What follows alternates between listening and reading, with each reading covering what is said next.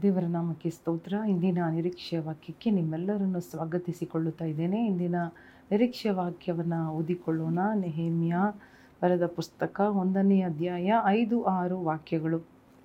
The book of Nehemiah chapter one verses five and six ಆ ವಿಜ್ಞಾಪನೆಗಳಲ್ಲಿ ನಾನು ಯಹೋವನೇ ಮಹೋನ್ನತನೂ, ಭಯಂಕರನೂ ಆಗಿರುವ ಪರಲೋಕ ದೇವರೇ, ನಿನ್ನನ್ನು ಪ್ರೀತಿಸಿ ನಿನ್ನ ಆಜ್ಞೆಗಳನ್ನು ಅನುಸರಿಸುವವರಿಗೆ ಮಾಡಿದ ಕೃಪಾ ವಾಗ್ದಾನಗಳನ್ನು ನೆರವೇರಿಸುವವನೇ.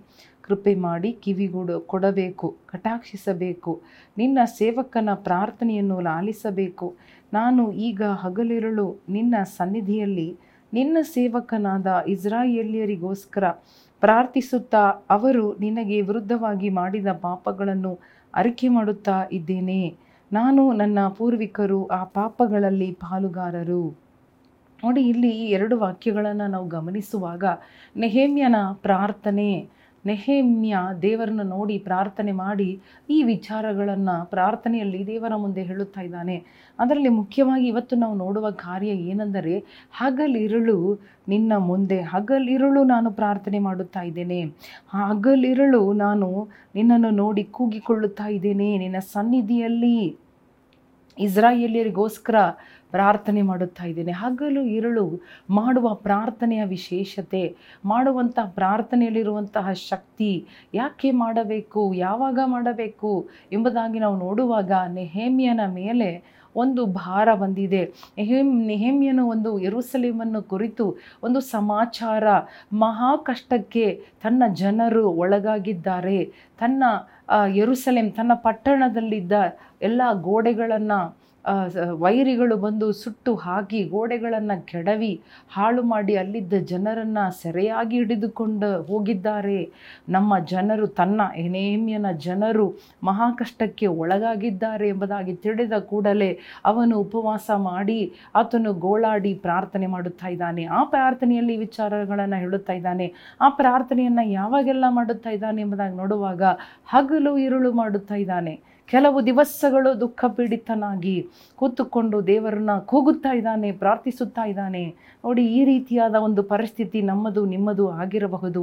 ಮಹಾ ಕಷ್ಟದ ದಿನ, ಮಹಾ ಕಷ್ಟದ ಒಂದು ಸಮಾಚಾರ ಬಂದಿದೆ ಅಥವಾ ಎಲ್ಲವೂ ಕೆಡವಲ್ಪಟ್ಟಿದೆ. ವೈರಿಗಳು ಬಂದು ನಮ್ಮ ಕಾರ್ಯಗಳನ್ನು ಒಂದು ವೇಳೆ ಒಳಗಾಗಿರಬಹುದು. ನಮ್ಮ ಕಾರ್ಯಗಳು ವೈರಿಗಳ ಕೈಯಲ್ಲಿ ಸಿಲುಕಿಕೊಂಡ ರೀತಿಯಲ್ಲಿ ನಮ್ಮ ಒದ್ದಾಡುತ್ತಾ ಇರುವ ರೀತಿಯಲ್ಲಿ ನಮ್ಮ ಜೀವನ ಇರಬಹುದು. ಆಗ ಏನು ಮಾಡಬೇಕು? ಹಗಲಿರುಳು ಹಗಲಿರುಳು ಪ್ರಾರ್ಥನೆ. ಹಗಲಿರುಳಿನ ಪ್ರಾರ್ಥನೆ ಒಂದು ಕಾವಲಾಗಿದೆ ಎಂಬುದಾಗಿ ನೋಡುತ್ತಾ ಇದೆ. ಅದು ನಮಗೆ ಕಾವಲಾಗಿದೆ. ಇದೇ ನೆಹೇಮ್ಯ ನಾಲ್ಕನೇ ಅಧ್ಯಾಯ ಒಂಬತ್ತನೇ ವಾಕ್ಯವನ್ನು ನೋಡುವಾಗ ಮತ್ತೆ ಅಲ್ಲೇ ನೆಹೇಮ್ಯ ಹೇಳುತ್ತಾ ಇದ್ದಾನೆ, ಹಗಲಿರುಳು, ನಮ್ಮ ಒಂದು ಕಾವಲಿಗಾಗಿ ನಾವು ನಿಂತುಕೊಂಡು ಹಾಲೆಲುಯ್ಯ ಪ್ರಾರ್ಥನೆ ಮಾಡುತ್ತಾ ಇದ್ದೆವು. Hallelujah we were also praying we were also building hallelujah ನಾವು ಮಾಡಬೇಕಾದ ಕರ್ತವ್ಯ ಅದು ಬಿಲ್ಡ್ ಮಾಡಬೇಕಾಗಿತ್ತು. ಆ ಗೋಡೆಯನ್ನು ಕಟ್ಟಬೇಕಾಗಿತ್ತು. ಆದರೆ ಅದಕ್ಕೆ ವಿರೋಧ, ವಿರೋಧಿಗಳು ಅಧಿಕವಾಗಿದ್ದರು. ಇವತ್ತು ಕೂಡ ನಾವು ಕಟ್ಟಬೇಕಾದ ಕಾರ್ಯ, ಮಾಡಬೇಕಾದ ಮಾಡಬೇಕಾದ ಸೇವೆ,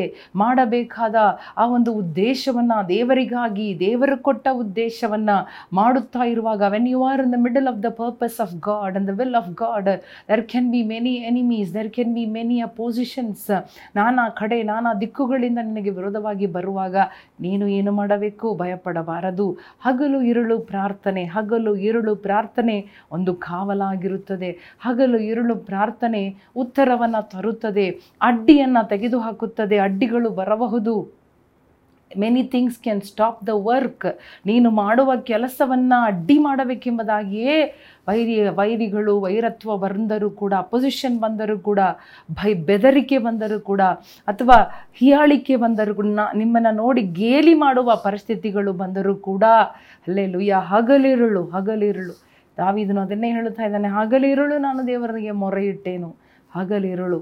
ಅಲ್ಲೆಲ್ಲುಯ್ಯ ದೇವರದನ್ನು ಹೇಳಿ ನನಗೆ ಒಂದು ದಿನ ಕಲಿಸಿಕೊಟ್ಟರು ಈ ಕಡೆ ದಿವಸಗಳಲ್ಲಿ ಅಲ್ಲೆಲ್ಲುಯ್ಯ ಹಗಲಿರುಳು ಪ್ರಾರ್ಥನೆಯಲ್ಲಿ ಎಷ್ಟು ಶಕ್ತಿ ಇದೆ.